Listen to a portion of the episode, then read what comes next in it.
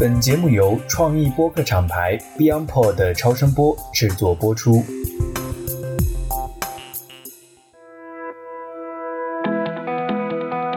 各位听众朋友们，大家好，欢迎来到最新一期的 DTC Lab。作为一档专注品牌营销的商业栏目，DTC Lab 聚焦围绕中国极具特色的数字化基础设施，打造直接面向用户的未来品牌，涵盖平台基建、行业赛道、营销科技三条内容主线。今天呢，我们再次回到备受关注的小红书平台。二零二三年，小红书平台的商业化进程呢，在以肉眼可见的方式持续加速。标志性的事件就是平台在八月份举行了 Link 大会，宣布买手时代已经到来。同一时刻，小红书宣布与蜂巢达成战略合作，在小红书上购物的用户呢，在退换货时可以直接选择蜂巢二十四小时寄件。紧跟着，小红书宣布关闭旗下自营电商平台小绿洲和自营店铺福利社。这一系列动作都表明，这个已经十周岁的内容社区已经开启了新的电商战略，鼓励更多的社区创作者与品牌商家一道。构建与淘天为代表的货架电商以及抖音为代表的兴趣电商具有差异化的买手电商生态。官方给出的数据显示呢，小红书每天有求购意图的用户接近四千万。那么针对这么多高质量的用户，小红书的买手可以依靠个人独特的风格、审美、生活观念，链接消费者，将合适的产品呢挑选给用户。平台也通过董洁、伊能静、张小慧等代表性的直播案例。向更多的创作者和品牌展现红书买手时代的巨大潜力以及鲜明的风格差异。那么，究竟什么是小红书的买手？与原来的小红书博主或者淘宝、抖音的主播又有什么区别？所谓的买手时代是一个新瓶旧酒的新概念，还是一个极卷格局下难得的新风口？带着行业关心的诸多问题呢？我和播客美妆内行人的搭档韩笑。非常荣幸地邀请到了小红书美妆电商的负责人乱菊进行对话，他也从平台视角就这些问题进行了真诚详实的分享。在二零二三年这个非比寻常的双十一开始之际呢，相信这期节目能够为不仅仅是美妆行业的从业者，也为所有备战大促的同时也在积极规划来年的营销伙伴带来一些新的启发和思考。好了，下面就让我们一起进入。这期最新的节目吧。哈喽大家好，欢迎来到美妆内行人，我是节目主持人韩笑。今天和我的好搭档艾勇呢一起远程连线主持这期节目。大概记得十年前大学刚毕业的时候，我上班的时候偷偷背着老板看小红书那个海淘 PDF 攻略。哇，没想到一晃十年过去了，我产生了很多的变化，当然整个美妆行业也经历了很多的成长，而且小红书呢也经历了很多的迭代和变化。其中最明显，大家能看到就是 slogan 的变化嘛。从最开始的找到国外的好东西，到后来全世界的好生活，再到大家都很熟悉的那个标记我的生活，逐渐成长为大家都很熟悉的真诚分享的平台。小红书对我来说呢，现在已经是我的生活决策平台了。我有什么事儿我都去上面去搜一下。而今年呢，大家看到的最大变化，应该就是小红书的电商化。前几天呢，我参加了小红书的电商 link 大会，记得 COO 柯南在台上说了一句话，让我印象非常非常的深刻。他说，越来越多用户在小红书买到了心仪的商品。在这里种草，终于也能在这里拔草。而“拔草”这两个字，就是现在全行业都在关注小红书平台一个动作，就叫电商化。我们今天的节目呢，特别邀请到了小红书美妆电商部门的负责人乱局，来聊聊小红书的电商化动作能为美妆行业带来哪些改变。那乱局和大家打个招呼吧。嗯，Hello，各位美妆内行人的听众朋友，大家好，我是乱局。跟大家简单做一个自我介绍，我在目前在小红书负责整体美妆客户的电商部分的业务。那本身自己也是一个美妆的从业者，以及美妆护肤品的狂热爱好者。我觉得这部分你可以展开讲一讲自己之前跟美妆还有这样的从业和喜好的这样一个过程。跟美妆的渊源其实时间有一点久。首先成为一个美妆，我认为啊，就是我自己心里觉得我是个美妆从业者的时候，其实好早以前。应该可以追溯到二零零八年，只是那个时候不是在企业上班。如果是老美妆人的话，可能会有印象。当时有一个其他的平台叫 Only Lady，所以当时那个时代，那个 Only Lady 博客上还有一些其他的知名的 blogger 都是好朋友，比如小 K 啊、小博呀、小马呀，都是好朋友。然后那个时候大家就在上面写自己的护肤、彩妆的心得，出去旅游的时候买到的好东西啊，然后。当时是个斗妹，所以对于如何战斗和如何抚平痘印这件事情，花了非常多的心思，然后也有很多血泪史，都把它变成了文字，分享给当时论坛上的姐妹们。这个时候应该就是当时的开始。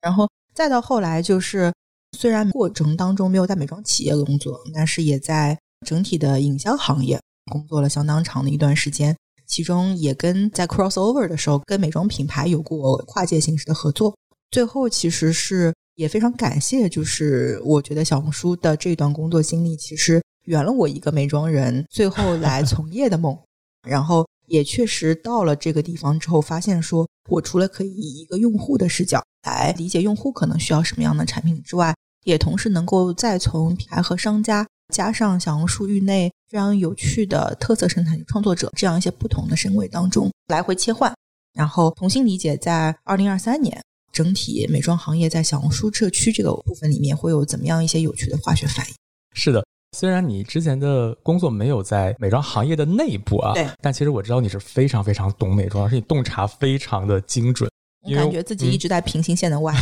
对对，美妆行业观察者，但是。大家如果去看张小慧老师她的最新的一个买手的那个短视频的话，其实是能看到你的。我看到你的里面有给大家介绍你喜欢的东西啊，去选品什么的。为了张老师，对对对对，因为我算是一个比较典型的美妆用户形象，就是健康肤色，不是肤白，是健康肤色，然后以及喜欢晒太阳，所以我的产品选择其实天生可能会跟一般白皙肤色的女孩子会有一些区别。他们当时在做那个作品的时候。就希望能够有一些更多元的视角，然后正好觉得说，哎，好像你挺合适的啊。然后那个时间段，我又刚刚经历了又一个 round 的这个减脂，所以他觉得说，哎，我们需要一个健康肤色的力量型的形象。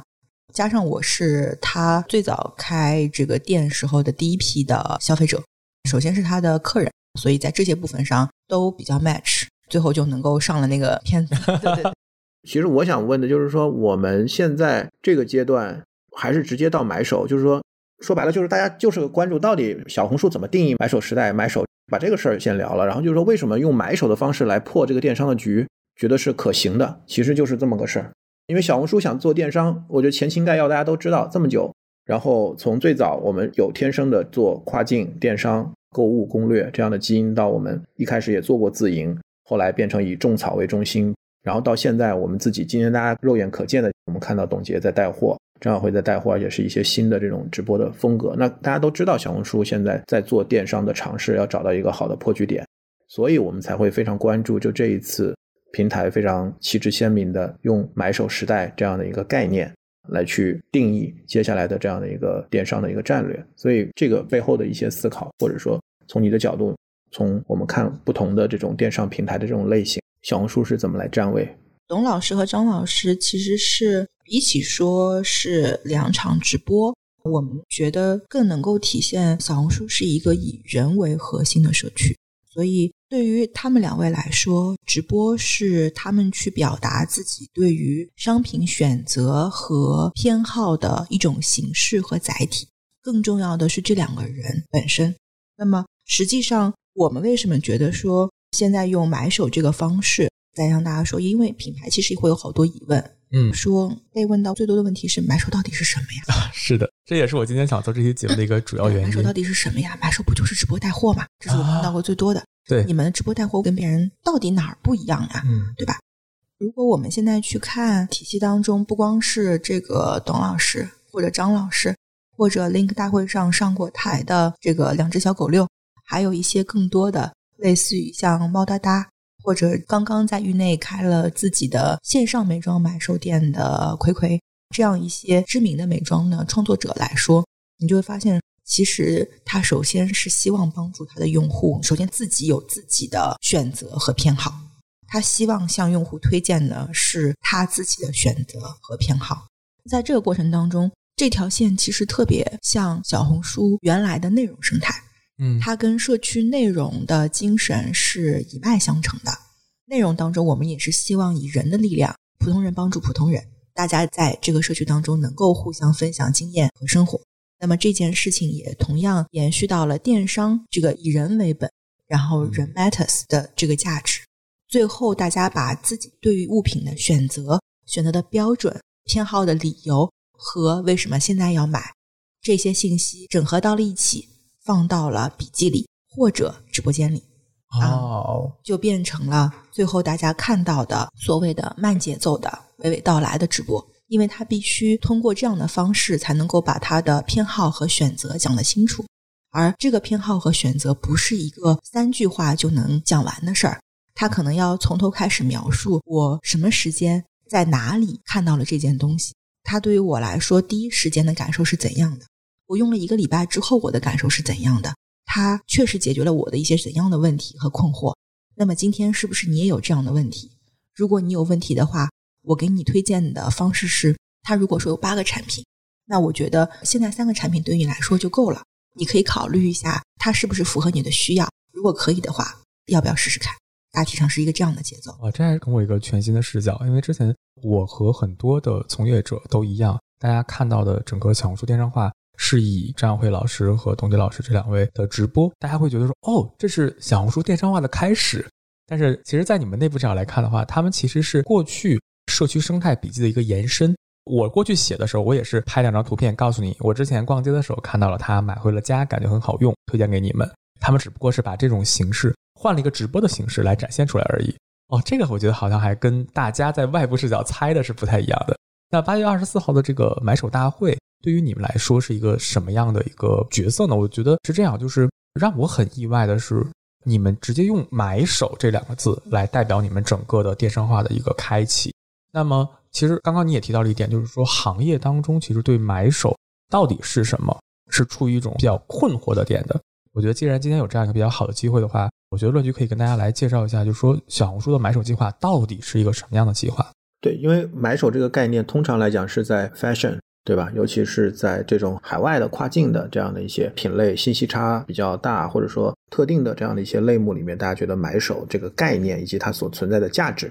是大家比较可视的。但是在现在中国这样的一个，其实我们的内容电商本身就很发达，然后消费者的不管是这种购物的心智，还是他对产品、对品类的这个了解程度，在这几年都被各种博主、网红、主播还有品牌做了很好的训练的这样的一个情况下。我们小红书定义的这个买手，它更多的是怎么样的一个定义和考量？我不能说我们定义了买手，我们其实不能定义什么，只是会有说什么样的人今天希望在小红书能够有机会，或者说我觉得我希望以小红书的买手作为我的一项事业，或者一份工作，就是我希望成为一位买手。然后这样的聚合体才呈现出了说小红书的买手和买手生态是怎样的。那么大体上，我们观察到说，可能有这样一些画像。如果说你也是类似的人的话，那么是有机会成为小红书买手的。我们以这个 Link 大会上面我们邀请上台去做 presentation 的两只小狗六举例子。首先，第一个是你会发现，它第一对于商品的选择是有自己的。原先我们管这个词叫审美，嗯，其实审美是一种偏好。就是一样有两个东西，或者一样有两支香水，或者一样有两瓶面霜放在我面前的时候，当它放在货架上的时候，这两个东西可能在同样的货架的同一个位置的左边和右边，但是在买手店里面，你就会发现它只出现一类，不出现另外一类，就代表说把这个东西组成它店铺空间的这个人，他天生以他的偏好做了一层选择，比如两只小狗，你就会发现。他其实一直都喜欢选择相对来说更加专业、科技感更好、成分结构更新，甚至更天然的一些东西。包括在这个部分的来源国家，然后这个品牌背书、核心单品上面到底是哪一些品类，他觉得说我要主攻哪一些品类，我觉得差不多就行。上面其实都有他自己的一层偏好的，没有追求大而全，这是一个比较有意思的选择。然后他天生选择跟这样一些他偏好的商品站在一起，为了他们去不遗余力的为他思考。比如说这样一些品牌，其实原先可能会遇到的问题是，我不知道怎么找到我的目标消费者，我也不太会说他们喜欢听的话，我也不像 commercial brand 一样有庞大的市场预算，能够空降式的狂轰滥炸，把这个用户心智洗出来。嗯，所以他特别需要精准沟通。你会发现，buyer shop 或者说 buyers 其实是非常适合这个体系的品牌去找到自己的核心用户群体的一个渠道。我们讲到说，第一个说小狗首先有自己的选择，第二个事情是他知道自己内容对于用户的价值，所以当他做自己的账号或者开自己的店和直播的时候，他也完全知道说有哪一些东西是希望能够跟用户共鸣，就是我们是一样的人，或者说我们有共同的偏好。然后哪一些东西是我基于商品做出的选择和推荐？有哪一些东西是在生活当中我希望与你共享？如果说在以前的电商，我们叫做直播销售的里面，你会发现有一些事情在传统意义上是无用功，直播嘛就搞预告就好了嘛，贴价格就好了嘛。但你发现不是，这个群体通常会做好多一般人觉得用的事情，比如大量的生活分享。比如分享自己在出差的过程当中呀、选品的过程当中呀，非常痛苦的一些经历，或者说非常困惑的一些时刻，包括某某一次选的这个东西，可能不知道为什么你们不喜欢呀。然后如果说你们哪里不喜欢，是不是能够告诉我呀？做一些非常深层次的交互，嗯，这个部分都变成了他对于用户有价值的内容。用户通过内容本身去共鸣，说我们是否有一样的偏好，以及你在我眼里是一个更真实的人。就像我身边的朋友给我做推荐一样，以前有一个说法说，其实最强力的 sales 是你身边那个最会买东西的人，就是小红书买手，比如说像这种类型的人，这是第二个部分。然后第三个部分，你就会发现说，基于这个部分上，在用户和品牌之间，买手这个群体其实能够给到更深的一些 link，就是我们叫做人和人关系的连接。比如说，他就会真的开始为用户思考：我给这个单品叫个什么名字？你能记得住呀？然后第二个方式是，他真的会给他的这个目标用户去思考：我第一次现在，比如说我卖一个安瓶给你的时候，到底需要的是个囤囤货装，还是现在正好是夏秋换季，你需要的是一个一周或者两周的 set，去让你度过这段尴尬期啊？嗯，怎么样讲这个商品？怎么样卖这个商品？以及卖完了之后如何收用户反馈，多久之后再卖下一次，这些部分上都能够跟品牌和用户做非常深度的契合。嗯，所以它真的是可以成就细分品牌的零到一的。是的，刚刚我觉得其实从你们平台视角和我们，因为我虽然在做媒体，但是我平时会跟大量的品牌创始人会沟通和从业者沟通。大家在想这件事情的时候，你知道吗？他们会把 Link 大会想象成是什么意思呢？link 代表的是链接，这个链接他们指的是上链接，对，他们会说哦，那这个是不是我能去那儿去找一些货源啊？他会认为哎，我能上一个直播间里面几个 link，他们也不是这个意思。但是刚刚听你的表述之后，我会觉得你们是想建立一种人与人、人与商品、商品和品牌、品牌和消费者之间的这样的一个链接，真正的 link 的这个概念。对，而且我觉得买手就 buyer 这个词真的太高明，我觉得它是个很浪漫的词。我之前经常说的一句话叫做“分享欲是最高级的浪漫”。我觉得“买手”这个词也非常非常浪漫，它代表了一种品味，代表了格调，代表了那种自我选择对外的投射。就像你说，为什么我会选择这个面霜而不是那一个？这是一一种 buyer 自己的自我选择，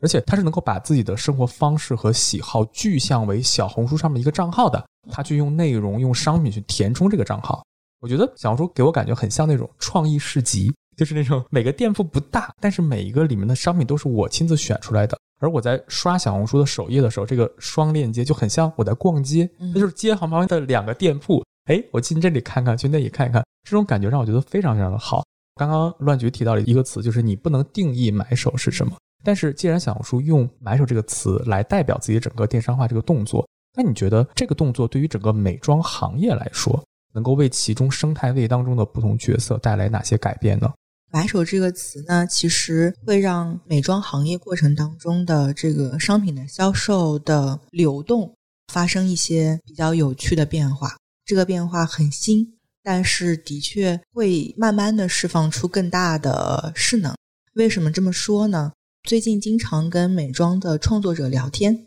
就说这个越来越多的创作者开始说，我很想有一家自己的店，或者说我很想成为一名买手。我们就说你在原先做创作者的时候，和你今天希望用“买手”这个词来称呼自己的时候，到底发生了怎样的变化？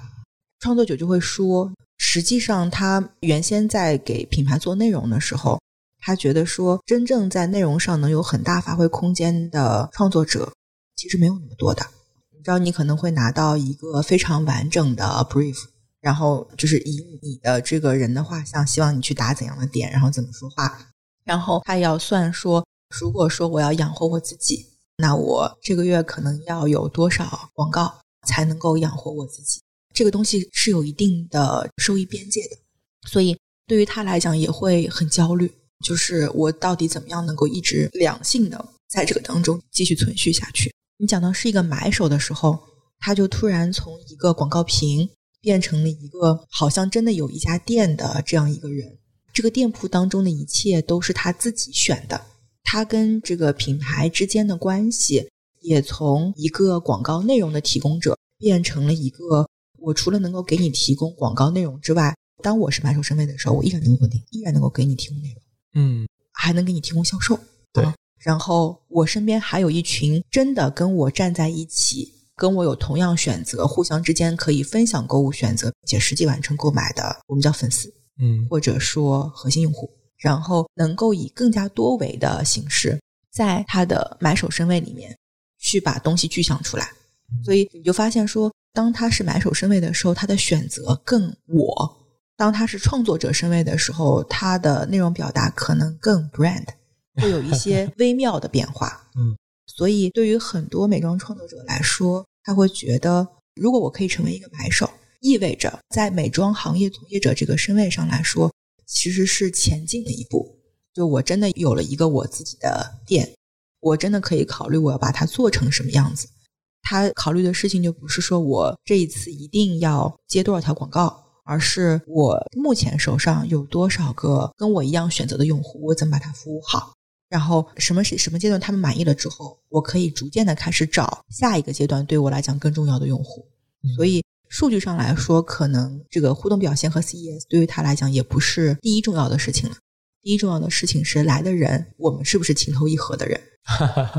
我觉得对创作者来讲还是一个蛮新的议题，就是他可能要重新思考一下，他在这个平台上的角色和身份有一个我们叫再定位或者 repositioning 的这样的一个窗口。所以我想说为什么说是 golden age，因为其实能够给大家 reposition 的机会和风口没有那么多。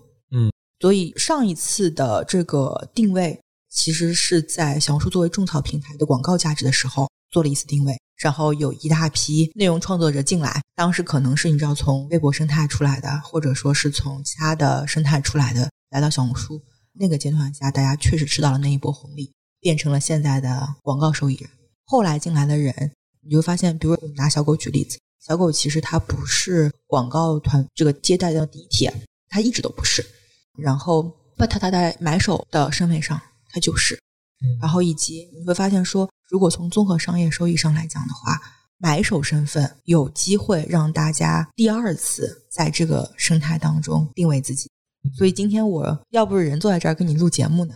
就是我人要不在小红书呢，我可能也会选择做个买手，跑步入场，就是真心的，就第一时间冲进来。对对对，我非常认同你的这个观点，因为这样刚刚说到从广告时代到了买手时代，我觉得对于内容创作者来说，他们其实是一种经济来源的这样的一个转变。过去他们是为了品牌方的效果来负责，因为他们要为品牌方的广告费来负责。是，现在他们要为自己的粉丝来负责。是，就是我能不能服务好我的顾客？能服务好的话，那品牌方你不合适，我就不会让你进来。对，我就不选你。对，我选那个能够跟我一起好好合适。是的，而且这个对于用户来说，就对于每一个小红书上的用户来讲，都是好事儿。因为过去呢，你看到的很多帖子，其实他是为了 brief 负责，为了品牌方的预算负责。那广告博主他势必是要牺牲一部分粉丝的这样的一个观看体验，但是现在他所做的一切动作都是为了让用户更好看到更好的内容，买到更好的产品，反而对于用户来说这是好事儿。乐居，我也听到关于这个 repositioning 的这样的一个机会，但是我们看这次其实平台给的是百万买手，当我们看到这个概念的时候，其实这个量是很大的，它的这个门槛是一个什么样的一个门槛？如果到百万级，我听起来门槛是不高的，不高呀。但实际上就是说，要想做好一个买手，或者做好一个小红书买手，从平台的角度来讲，从你们的角度来讲，它是一个像你说不高的门槛吗？或者它的一个状态是一个什么样子的？因为可能我觉得在现在这个环境里啊，因为有很多人，比如说我们看不同的平台，比如像播客，播客这个平台其实大部分的创作者都是兼职的，或者说他是为爱发电，兴趣爱好再去驱动，因为他整个商业化环境不支持他去做一个独立的全职的创作者。那么在小红书上，你觉得就是当他去选择小红书买手这样的一个新的身份的时候，他更有可能的一个画像，或者说你们觉得更有可能你们希望的这样的一个创作者生态的这个样貌是个什么样的？这个事情大家从这个角度来理解。第一个维度是从什么领域上，你可能有机会成为一名买手。今天我们虽然坐在这儿是聊美妆的事儿，小红书其实作为一个相对来说不那么马太啊，比较平的分发的。我们每天的这个日活用户里面有求购意图的用户，每一天将近有四千万人。这个求购意图来自于各种各样方方面面，哪怕是我们比如说身体护理，当他买一个跟自己头发和身体护理有关的东西的时候，即便买一个身体油，可能也会有身体按摩油、身体保湿油，然后运动之后帮助排解乳酸的油、加速血液循环的油，以及闻起来舒服的油。旅行的时候能泡澡的油，这些都是。就这里面就已经，即便在以油养肤这个概念里面，你也能够有分化出来，叫做可能有特别会旅行的人，特别会洗澡的人，特别会运动的人，特别会保护自己皮肤的人，然后皮肤很干燥，但是一直跟干燥做对抗的人。这些部分里面，每一个具象画像，我们脑海当中其实都能够浮现出一个真实的人。这个真实的人就有机会在这个细分赛道上，成为在这个领域当中给大家做推荐的人。那这种领域的细分，其实是小红书目前生态当中，大家觉得说万事不觉察小红书的原因，真的需求特别特别细分，这是第一层。这样看过去，你就发现说，这是一片非常大的海洋，就每一个闪光点里面都是一个用户的细分需求，里面都有机会诞生出该细分需求上代表的买手，这是第一层次。第二层次。我觉得说，如果说从绝对的投入，我们说粉丝和这个一些商业的准备上来说，门槛不高。你可能有个五千粉啊，今天就有机会来按下这个 start 键了。但是精力投入上会比较高，就像前面我们跟韩笑聊的一样，因为你真的在替你自己和你的用户做选择。之前你接到一个 brief，把东西写完，交给品牌方或者执行公司 check 完，这件事情就结束了。在买手选品的时候，你要考虑说，那我第一期到底要卖什么东西啊？这个阶段，比如说是国庆之前卖还是国庆之后卖啊？这个东西可能都不一样嘛。然后到底要卖什么规格？怎么寄到用户的手里？跟着要给他提供什么样的服务？出了问题怎么办？我第一次希望去给大家分享我的生活的时候，我大概需要多少个品，以及要花多少条笔记的内容，加几场直播，能够把这个东西讲清楚。以上这些东西都是整个我们说一期可能是上新需要准备和思考的事儿，里面的细枝末节比原先要交一个广告作业其实要多多了。没错，对，就是我讲说，你说基础门槛高不高？我觉得基础门槛不高，投入度要求高不高？投入度要求非常高。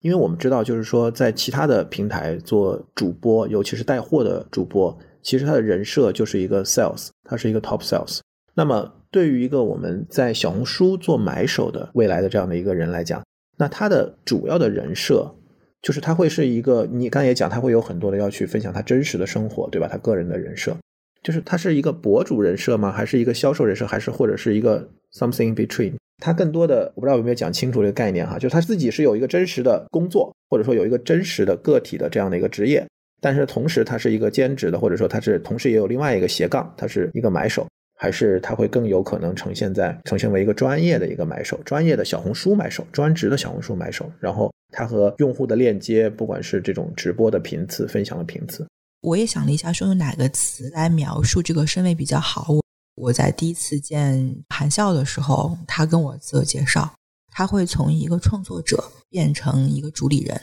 主理人本身要对自己的品牌。这个品牌可能是他自己的名字，或者是他那一个直播间的名字，或者是他店的名字。但总体来说是要为这个 name 负责任。name 负责意味着是说我要做跟他能够滋养他成长的内容，这是第一，这是他的左边。然后他的另外一边是我里面放的是怎样的商品，商品服务怎样的客人。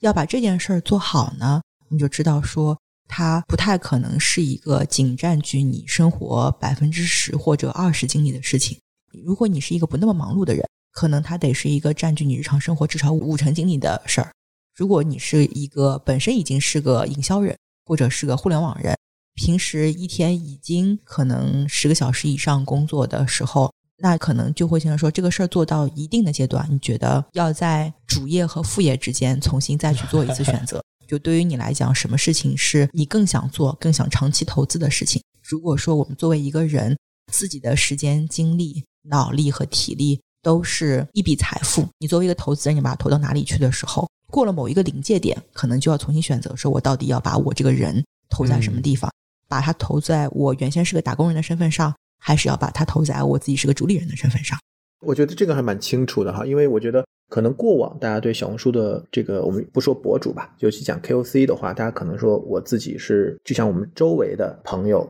工作中、生活中的一些朋友，他只不过在各个某一个细分的领域，他有他的兴趣、他的擅长、他的爱好、他的偏好，然后他可以在这个领域里面去做一些分享，所以可能他的商业的角度也是接一些品牌的 seeding 啊，或者品牌合作啊，或者一些商单。但是如果像今天讲的，他要去 repositioning，要去做这个买手的话，他就会变成一个像你说的，他可能是一个个人的一个渠道品牌的一个主理人。他某种程度上，他就是一个渠道品牌了。他是一个在用户的心智里，是我来帮你去选一些心仪的东西，符合我生活方式的东西。他是这个品牌他自己这个 name 的主理人。对我觉得这个其实是非常清晰的一个描述。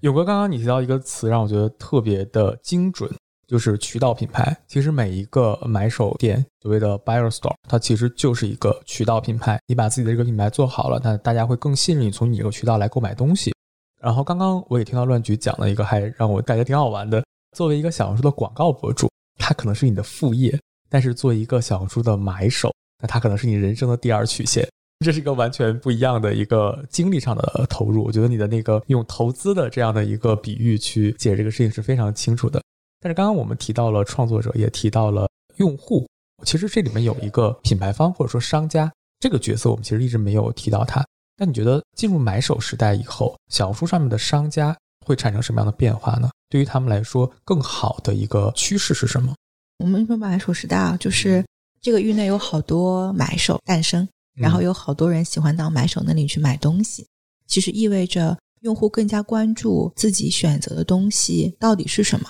然后以及如何去建立这种选择上的信赖。以美妆行业来说，前面咱们讲了个关于 body oil 的事儿嘛，身体油的事儿。嗯，你会发现说，以前我可能要触达消费者的时候，我跟他讲一个概念，或者讲一个浓度，就足以打动他。现在你会发现说，用户对于商品的选择标准是越来越多元的。他会首先以自己为原点去判断说。我可能喜欢什么样的东西？他如果说是一个易过敏体质的人，那对于他来讲，所有的第一重的要求都叫 safe，安全就不出问题就行。那个群体就会讲到说，皮肤健康靠护肤，逆转时光靠医美，就是他对于这个里面的界限其实是很清楚的，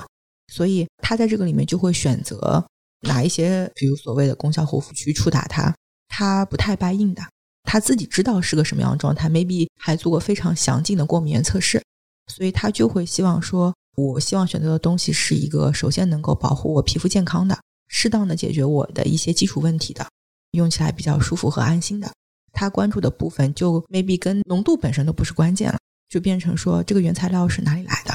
种植环境是怎样的，然后提取工艺到底靠不靠谱，有没有过符合我的标准的一些对应的检测。就是首先是擦到我脸上不要出问题，因为它是个特别容易出问题的个体。这个情况下，对于品牌来说呢，我觉得第一件比较大的变化是说，我到底要通过谁来触达什么人？因为原先可能大家在大货架逻辑下面做的是流量的大漏斗，就是叫我打个大面儿。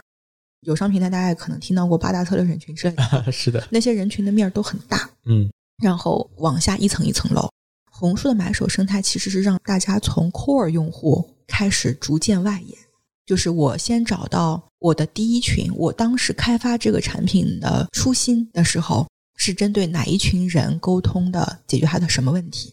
先把这群人找到。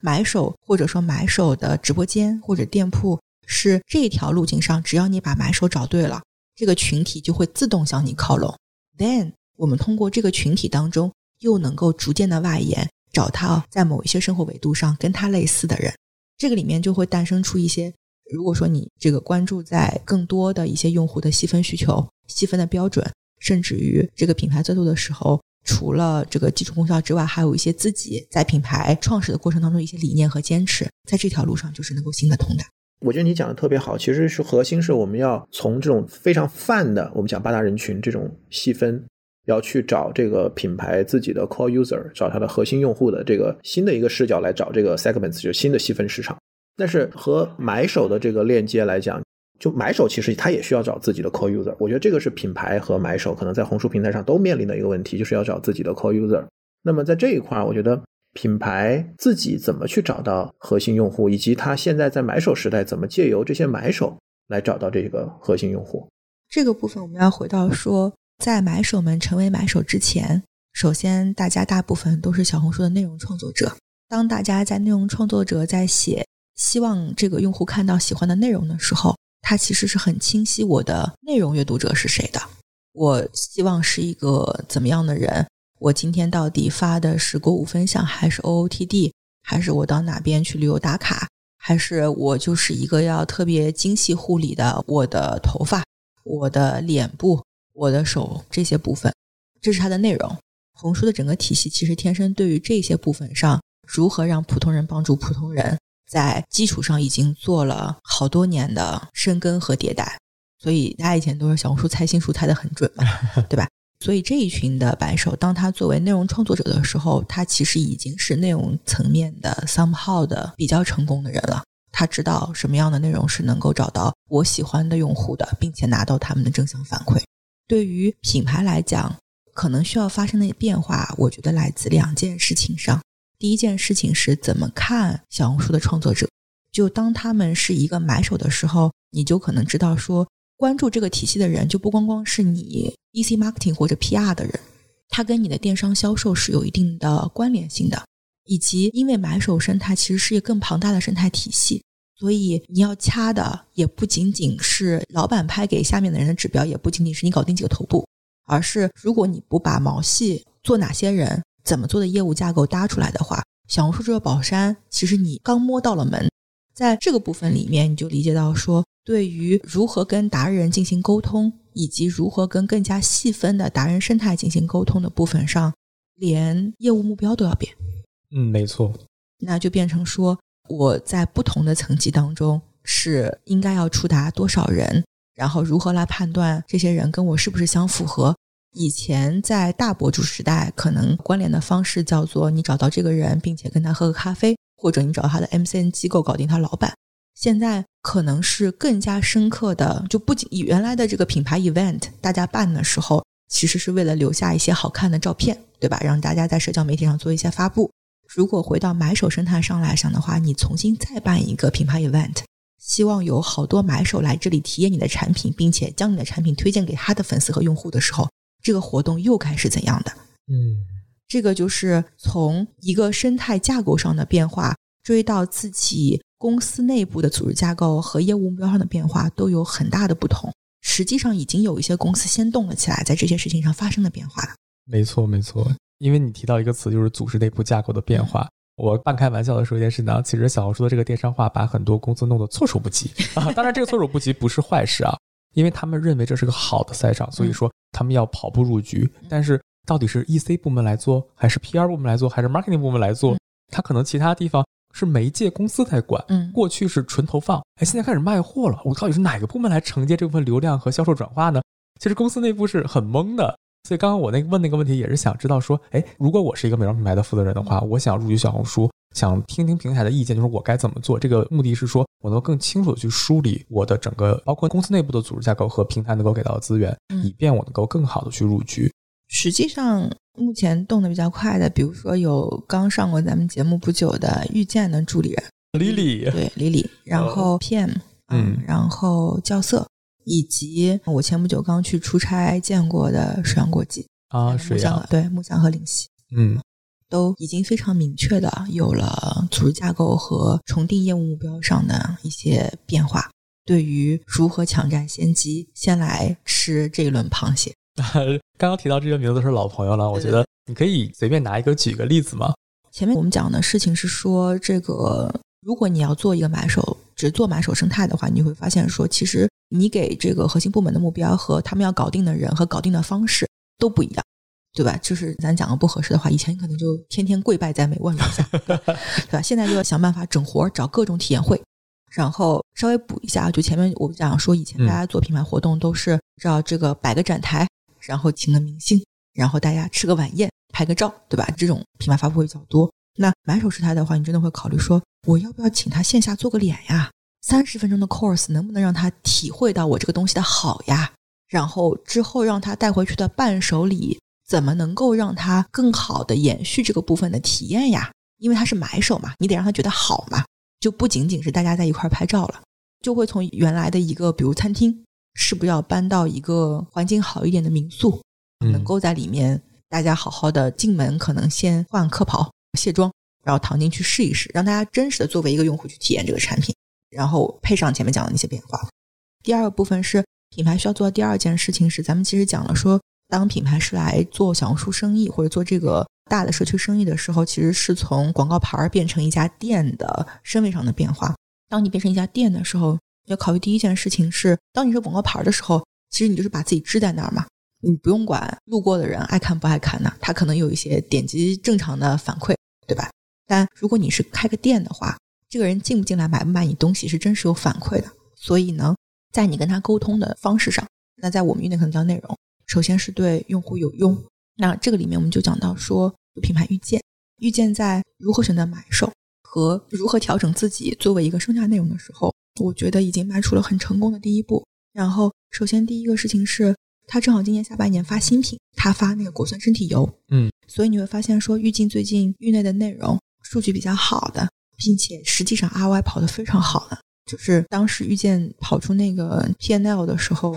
立刻把我们立刻把小红书渠道提到 P 零优先级。以前可能就是一张大的广告，叫做遇见发了个新品，然后里面是个核心什么成分，百分之多少的什么成分，然后这样。现在他开始做的事情是如何解决用户夏天的皮肤困扰，都不是叫做可能解决鸡皮肤。当然以前叫做说这个如何你让你的夏天的皮肤更顺滑。当然除了这个部分之外，他还做了一些内容，叫做夏天心情烦躁怎么办？啊，不如回家洗个澡吧。然后怎么样洗一个舒服的澡？然后第一步、第二步、第三步，然后里面是一些遇见的产品。哦，这一点非常好，因为我之前跟丽丽有聊过，她整个品牌创立的这样的一个原始初衷。嗯，她说那个时候她刚生完孩子，然后也处于职业变动期，她就觉得一天从早到晚没有属于自己的时间。只有晚上洗澡的那一小会儿，嗯，才属于自己，嗯，所以我觉得他这个品牌理念还是挺完整的。然后他说，如果说怎么样洗个舒服的澡呢？这个以下是我给大家分享的一些生活上的小妙招。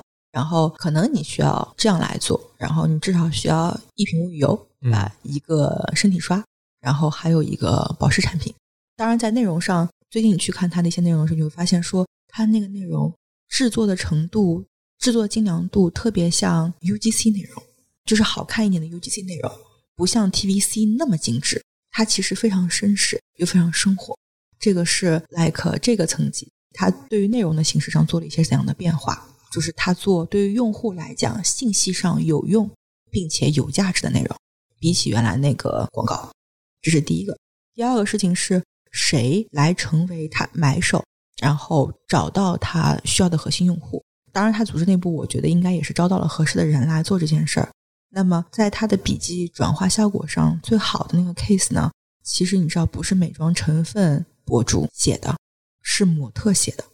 因为模特其实是一个靠自己的身体的外观去要正生活的这么一个群体，他未必有成分博主这么懂什么成分、什么功效好还是不好做评测，他都不会。但是他是真真实实的需要养护好自己的身体，然后从舒适度上和经济收益上来说。所以，模特在身体护理上如何去保护自己或者保养自己，其实是一个特别有说服力的具象的场景。在这个体系当中，其实是跑出了更好的 ROI。它的那个果酸身体油应该在那个环境应该很快就断货了。我记得在红书。哇哦！对，之后再跟 PMPM 的方的文在聊到这个 case 的时候。我们两个就 clarify 了一个，我觉得能够比较凝练的来描述这个部分的事儿。就当下遇见做的事情，可能就是叫做场景加上瞬间加上角色。哦，场景加上瞬间加上角色，这能拆开讲讲吗？你是一个什么样的人？在哪个时间？在什么地方？有需求，如何解决你这个需求，也是最近有品牌来域内讲说啊，这个乐老师，我希望到你们这个小红书来，我要推这个系列产品，不推我那个什么什么酸的产品。然后我说为什么呢？他说因为小红书好像贵妇都不刷酸。然后我说，其实刷酸是个动作，刷酸这个动作代表了用户可能本身皮肤上会有一些此类的需求。你找的这些买手，他本身对于刷酸这个词可能不太白应的原因，也是因为它其实已经过了那个需要频繁去调整可能皮肤角质问题的一些年龄，但不代表它没有这个需求。所以我们不妨试一试。我说，比如说这个三十五岁以上的女的，还有另外一个群体叫女高管，嗯因为她们工作压力很大，皮质醇日常就是爆掉的，荷尔蒙可能也上下特别不稳定，他就会遇到很多角质困难。他也可能遇到说，这个下个礼拜我有个大会，像今天我来找你录录音，鼻子上有个大痘，我怎么办？对，我是有此类需求的。所以我们就可以把这个变成叫做，比如说一个频繁出差阶段的女性的管理者，最近遇到了痘痘的问题，但下个礼拜可能就有一个非常重要的活动的时候，我应该怎么解决我的问题，就很具象。所以它就会变成说，这个产品从原来的有痘肌需要，变成只要你有这样的角色身份，有此类的瞬间，有这样的困扰。你就会需要。嗯，对于用户来讲，就是我们讲的从一个比较泛的人群的大的概念，变成了一个比较具象的、真实的身边就可能发生的场景。嗯你就可以比如说，以前是我框了一个人，我框了一圈人，叫这群人是我的用户，别的人不是我的用户，对吧？现在我框定了的是某一个场景和瞬间，叫做你有没有这样的时候？如果你有这样的时候的话，当然你是我的用户。哇、这个洞察好精准啊！过去是这样的，就是这群人是我框定的，比如说是大学生嗯或者青春期，他们有长痘的问题，那么我为这群人来提供他们相配套的水乳精华，包括一些涂抹式的酸的面膜，嗯我们解决他痘痘问题。但其实反过来想，其实每个人在某个瞬间里都可能会有长痘的问题，比如说刚刚你提到的皮质醇，啊，有可能是因为换季、敏感，或者说压力大、熬夜啊，当然也可能是因为生理期，这都有可能，对吧？那么在每一个人爆痘的这个瞬间，都有可能需要这样的产品。那么我横向切不同人群的相同需求，跟过去纵向的切一类人群的全部需求，从面积上来看，其实可能是差不多的，但是可能过去大家没有精准洞察这么细分的。其实我记得你还给我讲过一个例子，让我印象非常深刻，就是你在国外考察回来之后，你发现他们是比如说生理期的前后，或者每个月的月初月尾，每个季节的开头和结尾，其实他们用的产品都是不一样的。啊，这个是最近跟一个也是有品牌要重新定位中国市场，所以非正式聊了聊，嗯就是吃饭闲聊聊这个事儿，说有哪些比如说概念嗯是站在我可能看到过好多内容创作者的视角上来说，觉得用户没有被满足的。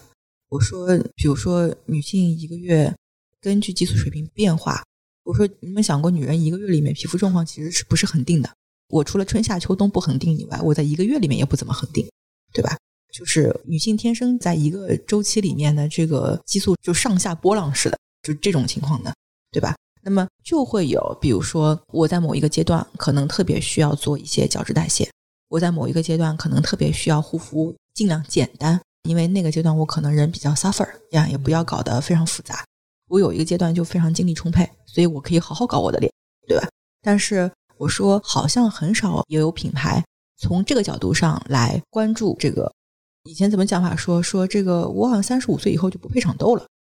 或者说我这个到多久以后就不配这个皮肤粗糙了。嗯，最近因为建品牌的时候，大家都会讲说这个我们新出了个系列，然后这个事情是给油皮用的，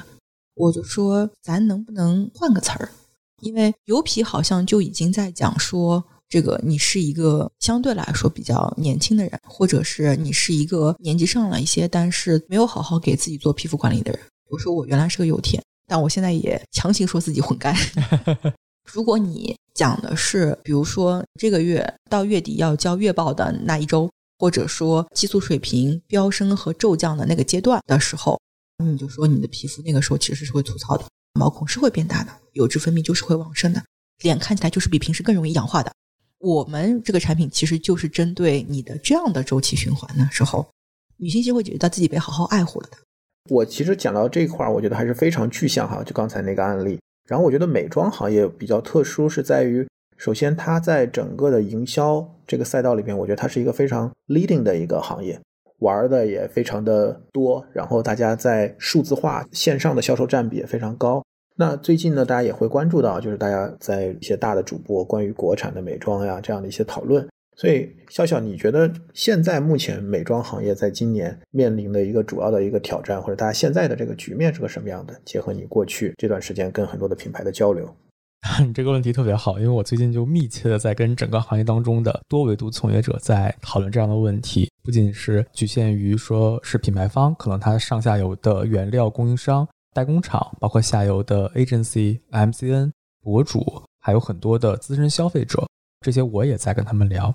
整个行业现在处于一种很焦虑的情况，像我刚刚也提到一个词，就是说它数字化程度很高嘛。其实我会用更虚的一个词，就是品牌化程度很高。整个美妆行业现在是一个品牌化程度跑得非常非常远的这样的一个行业。所以呢，整个行业经过前两年的快速发展，整个行业的规模很大，但是今年整体大家感受就是流量见顶，而且大家会对整个美妆的消费的增长其实是放缓的。那么最近我在跟各个角色沟通过程当中，有一个很明显的我看到的情况，就是大家言必称小红书，就是小红书是一个我们几乎无论跟任何一个角色在聊天的时候，大家都会聊到的一个话题，因为大家觉得小红书可能是二零二三年在当下这个时间点唯一的一个流量突破口。那么这里面可能会有很多的角色了，比如说他本身就是国货或者是国外品牌在中国的总代，或者是比如说他自己本身就是 KOL 或者 KOC，他是之前在接商单的这样的一个角色。当然还有很多就是资深的小红书用户啊，他们也会给我讲很多小红书现在他们对整个买手计划这样的一个感受。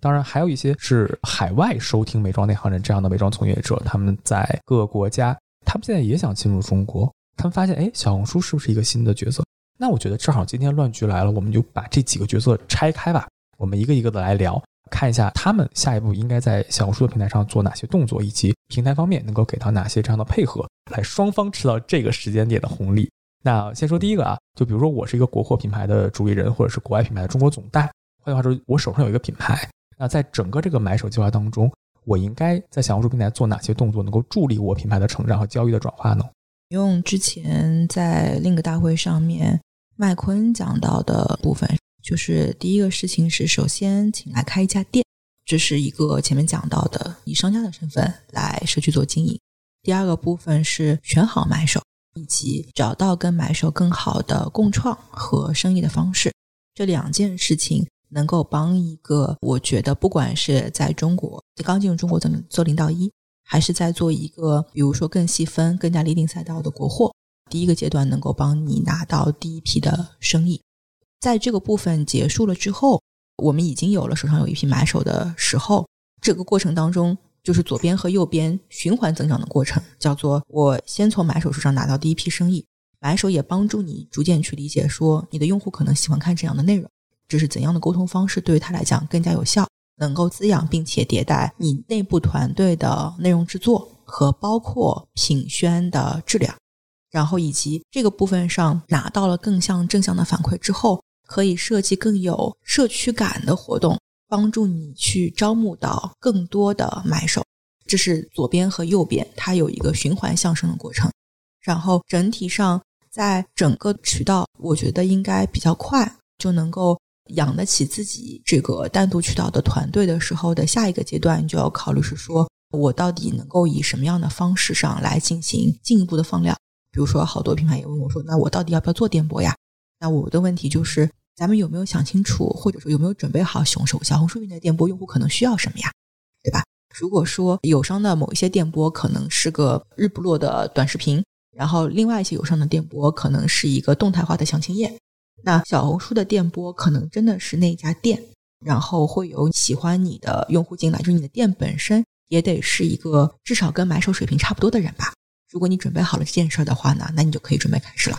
这一些过程当中是一个大概半年过程当中，大家心里要做好准备。这个半年是我们不断的尝试、不断的复盘、不断的用这个买手去获得生意，用买手的成功的实际的 case 去滋养我的品牌的动作，然后这一边得到正向反馈之后，做更加好的活动和营销，去找到更多的买手和我更多的 core user。为期半年一定是一个快速迭代的过程，然后大家基本上就能够在小红书挖到属于自己的第一桶金。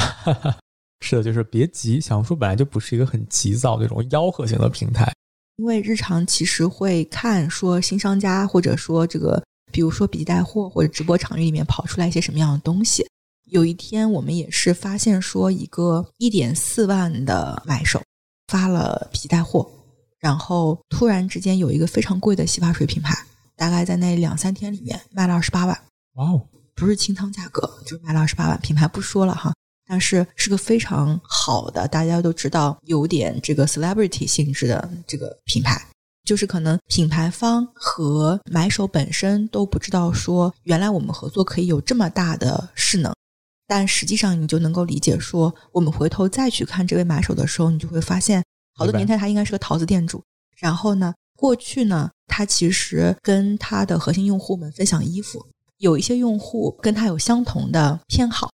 然后就变成了他的粉丝。多年之后，可能这群人并不一定还能够在一起共同 share 他的衣服了，但是他们在生活品味上和偏好上是趋同的，所以这些东西就在其他的领域当中一下子爆发了出来。这样的人在小红书比比皆是，就是老板就可以想一想说，我们的比如说 EC 团队或者商务团队，目前有没有 touch 到这个层级，有没有在关注这个层级的人，还是今天。在红书域，即便我是一个目前正在希望拿到自己的第一个小目标或者第二个小目标的阶段，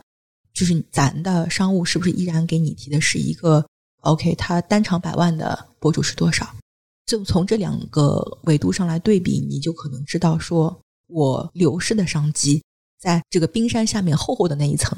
这个没有看到的东西可能是多少？是的，听起来小红书是一个需要精耕细作的这样的一个平台，其实并不像过去那样，把你们美妆博主的 list 给我，我从里面挑几个头部来投一投，不是这样的逻辑。它是哪些博主他的生活方式、品味和选择和你的品牌更接近，同时他的粉丝受众更 buy in 他的这种品味和选择，那才能够跟品牌方去形成一种共振，达到更好的商业化的效果。那如果我要是一个博主呢？比如说我已经是在其他平台是一个相对来说比较成型的 KOL 或者是 KOC，因为在我这 KOC 不是小博主的意思，他真的是 customer，他就要花钱买东西的一个专业者，或者说我在小红书平台现在已经是一个广告的这样的一个博主了。那我下一阶段我能够在整个的这个所谓的买手时代或者买手计划当中，怎样才能去吃到好的红利呢？对这个问题就是，就是我是博主，我该怎么在小红书上下一步来做？就已经是成型的博主。当我们在说自己是个美妆博主的时候，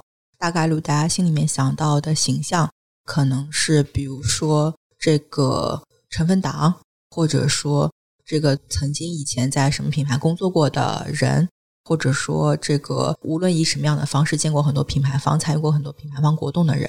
那买手上的身位，其实第一个是更加生活当中的自己。有一个非常形象的这个 case，就是原来他是某国际知名品牌的友商官方旗舰店直播间的常驻主播，然后他现在自己希望出来做一位美妆的创作者和小红书买手。他说：“我的形象一直都是跟那个品牌伴随在一起的，我今天怎么来在域内重新做内容和开启我的买手事业呀？”我说：“我就会建议把你更生活化的那个身份拿出来。”叫做，其实你是一个日常就是在直播间和直播镜头当中，可能一天要工作五个小时到八个小时的人。对于你来讲，就好多人日常生活当中比较严酷的这个皮肤遭罪的环境，对你来讲是日常。比如说，你会有大光灯，你会有反光板，你会有比较高压的环境和随时要 QA 用户问题的这种工作的需要，这些东西对于你来讲都是日常。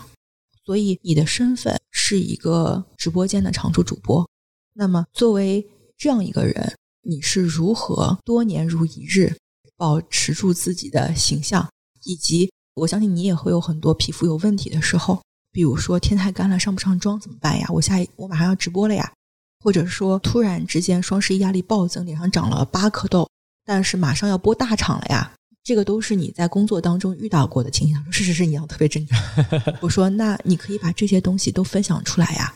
你是一个如何解决自己这些问题的，以及你天生在那个环境下工作，你一定听过比一般人更多、更深刻的对于这个品牌的阐述和他是怎么样思考消费者和为消费者去设计和研发产品的，包括不限于成分、质地、香气、使用方式。”然后组合形态这些东西都是把这些东西凝练成你对于美妆或者护肤的理解，加上你的个人身份和从业经历，就能够有一个比较好的出来了。就是我是一个这样的人，我天生对于这个部分更关注，受过那样品牌非常好的培训，有了更深刻的理解，需要长时间带妆，以及这个工作的环境比较严酷，但是每天依然要努力工作的。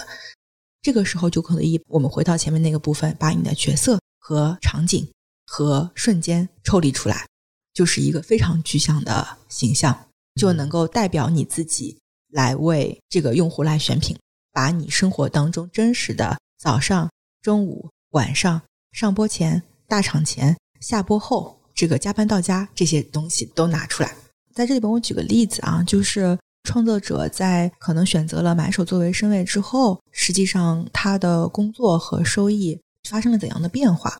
这个博主的名字，回头大家可以看一看，名字叫 CTT。他是我知道这位老师，他是位公关公司的一个老板。对对对，这是上海一家公关公司女老板。这个同时是他工作，也是他的人设。他原先其实也是小红书的一位美妆的创作者。当时我认识他的时候，他可能两万多粉。然后一个月能够接五六条商单，大概是这样子。但是他就觉得说，一是他在商品上其实有非常自己坚持的选择，他对于自己选品的这个标准，就是他即便是个两万粉的博主，他的选品标准是 SKP，SKP Beauty，就是他喜欢那个里面所有的东西。嗯，这是一个。然后第二部分，他一开始其实就觉得说，他要把自己 GCD 这个账号以主理人的身份来做经营。同时经营账号、经营账号的粉丝，以及经营在账号当中里面去做广告以及做销售的品牌和客户。实际上，他今年比较早，其实就开始做带货这件事儿。大概在今年两三月份的时候，就刚刚开始做带货直播。然后我是看着他直播销售一点一点卖起来的。到目前为止，你想他起步的时候，start off 在小红书是两万粉，然后目前是三点六万粉。就是小红书涨粉，对于大家来讲，其实一直心里面有概念，是个什么样的数量。经过半年之后，粉丝量一点五倍。因为我们现在这个笔记带货这个功能也开，然后大家也能够通过 CES 的方式去进行销售，对吧？整体笔记带货加上直播，没有记错的话，八月吧，应该已经能够到达销售规模五十万以上了，一个三点六万粉。然后实际上它的经济收益呢，我去问过他，就是总体从他原来只接小红书商单。到变成他加入了买手形象，更多的事情是他会选择我接谁的商单，哪些是哪些品牌一定要以这个买手带货的形式啊，不管是在笔记里面还是在直播里面来跟我合作。笔记里面卖什么？到底卖的是比如说这个试用装，还是组合装，还是什么东西？实际上整体它的经济收益比从前应该翻了有五倍不止。啊，就是最终品牌认可了他在这件事情上作为一个，就像你前面用到的一个词叫渠道品牌的价值，它同时具备了有这个营销价值，也具备了有一定的销售价值。具体的数额他没有跟我讲，但是我知道在某一个 Q 当中，它应该整体的这个所有这些部分加在一起的实收这个收益应该是破百万，就是好厉害，就是个非常好的生意了。完了，我也要跑不入场了。这个事情上，就是我们讲到说，如果你今天 start off 是五千粉，以及 CC 其实是一个特别会经营自己的人，当他决定要以买手身份来做这件事儿的时候，他所有动作都会发生很大的变化。他疯狂来我们的线下选品会，认真的聊每一个来到现场的品牌方，不管他是品牌方的主理人，还是市场负责人，还是电商负责人。还是一个这个商务的专员，他都非常认真的去聊每一个品牌在自己所在地，或者说是品牌评选做活动的时候，他都会主动去 touch，说能不能邀请我来，他从一个相对来说比较被动的身位，变成了一个特别主动出击的身位，然后会去精益的考虑什么东西适合放在笔记里卖，什么东西适合放在直播里卖。如果说整场笔记加直播我需要多少个粉丝，或者我需要多少个人来观看，那这个部分里面做到这件事情，我需要笔记内容发多少，品牌给予我的，或者说我反向跟品牌一起合作来进行流量采买的付费流量部分是多少，来精益计算这些事情，它就真正的变成了一个 it's a business，明白，果然是个女老板，非常棒。但很成功，就非常成功。然后也逐渐的、慢慢的有更多的这种，有好多海外品牌领导也都跟他合作的。那我大概 OK 了解了博主的一个 角色，在这个整个的环节当中应该处于一个什么样的位置。那还有一个最广大的一个基数吧，或者说现在很多人的跃跃欲试，就是这个所谓的素人。其实很多人也想入局小红书啊，但是他们会觉得说，哎，我现在入局还来得及吗？看起来好像是超级玩家才能进去玩的一件事情。那我作为一个素人，我还可以参与这场小红书的全民狂欢吗？首先，第一，我举手，我觉得我不能马上说是，但是我内心觉得是可以。为什么这么说呢？是因为我认为每个人心里，或者说每个人的身份当中，其实都存在一个超级玩家。尤其是我们还是回到美妆护肤的这个部分上来讲，如果你曾经饱受痘痘的困扰，那你一定有过多年战斗的经历，对吧？如果说，比如说咱们看到张老师，对吧？你为什么特别答应他的洗护发？因为他的头发真的长得特别好，是的，远超出一般人。所以，如果说是对美妆有兴趣，那么我们天生可能就是一个，比如我就是一个喜欢一定要用五步搞定自己日常护肤的人，或者我就是一个希望所有的化妆品的香气都是使用天然精油调香的人，或者说我就是一个喜欢使用，比如说这个 facial brand 或者 lab brand 这个解决我每一寸肌肤细分需求的人。甚至于说，我就是一个日常疯狂运动，但是每一次挥汗如雨之后，都会遇到皮肤干燥的人。大家如果去过健身房就知道，说你运动完了之后，其实洗完澡，因为可能前面出汗有大量的盐分，你就会觉得比平时自己在家洗澡要干嘛。然后健身房那个洗浴的东西，通常来说达不到你的要求，你就可以变成说我就是一个宁可背上两个大瓶子，也要带自己东西去健身房洗澡的人。把自己身份当中那一重有坚持的与众不同的东西拿出来，是这个部分的一切的开始。在小红书这样一个社区来讲，我们的第一重比较重要的这个特性叫利他，就是我的生活或者说我的经历对你们有用。那你投入最多的，然后花了最多精力的和钱的，就是你投入过的每一分时间和每一分钱。都会变成你成为一个买手的前序的奠基石。我们需要做的事情是把它拿出来，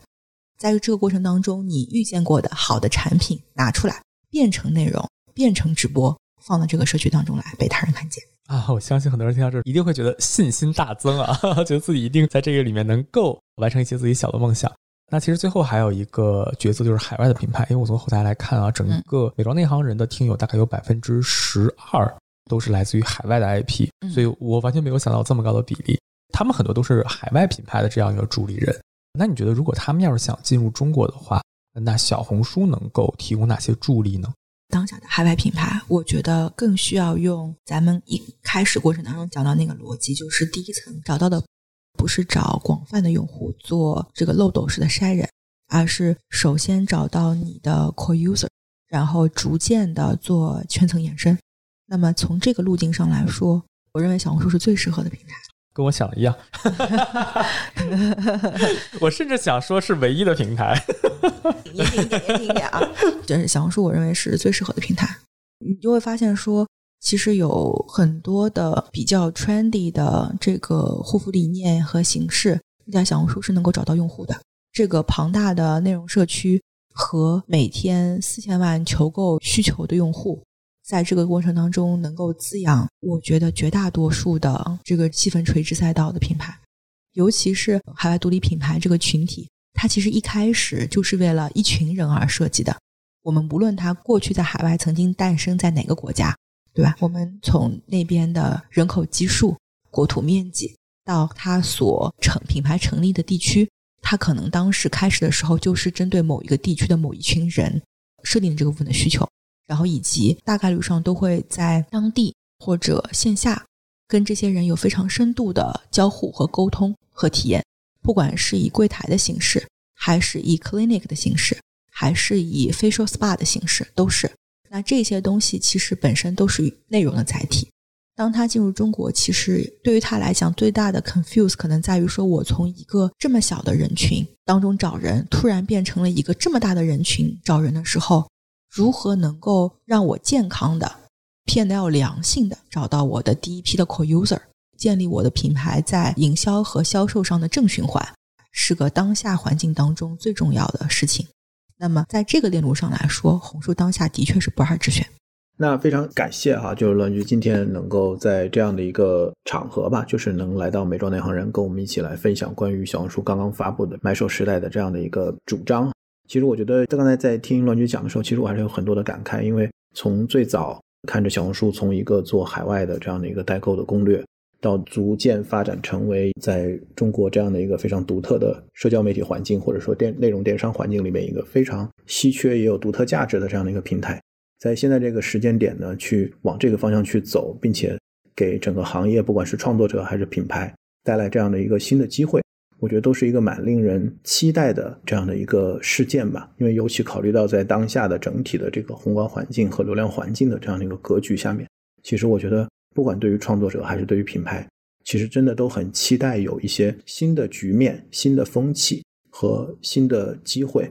刚才其实听乱局讲的时候，我有点想到了这个非常有名的一本书，叫《引爆点》。那那本书里边在讲如何引发流行的时候，去提到了一些少数关键人。那其中就讲，就是他可能是要有连接者 （connector）、专家 （maven） 以及 salesman，就是销售的这样一个能力。我觉得可能小红书的博主，当他转向一个买手的时候，是在这个大的环境下非常契合这三点的这样的一个角色的统一吧。所以我也特别期待，就是小红书的这一步。具有的里程碑的意义，以及最终能够给整个行业所有的这个从业者以及利益相关者带来一些新的不一样的一个机会。那我们也再次感谢这个乱局今天来到我们的节目。我的话就还是非常非常感谢这个美妆内行人能够今天一起坐下来聊这么多关于小红书电商和小红书买手时代这件事情。呃，也希望更多的品牌能够在这里真实的挖到宝，然后赚到钱。以及更多的美妆的从业者和创作者都能够有机会重新做一次自己人生职业选择的定位，可能买手就是你下一个阶段值得投资十年的事业。特别感谢乱局，我也觉得你们愿意在美妆内行人里面和大家来讲述整个小红书美妆电商的下一步动作，也是我非常荣幸的一件事情。那我们今天就先到这里喽。好的，那也谢谢大家，我们下次再见。谢谢大家，好，谢谢大家，拜拜，拜拜，嗯，拜拜。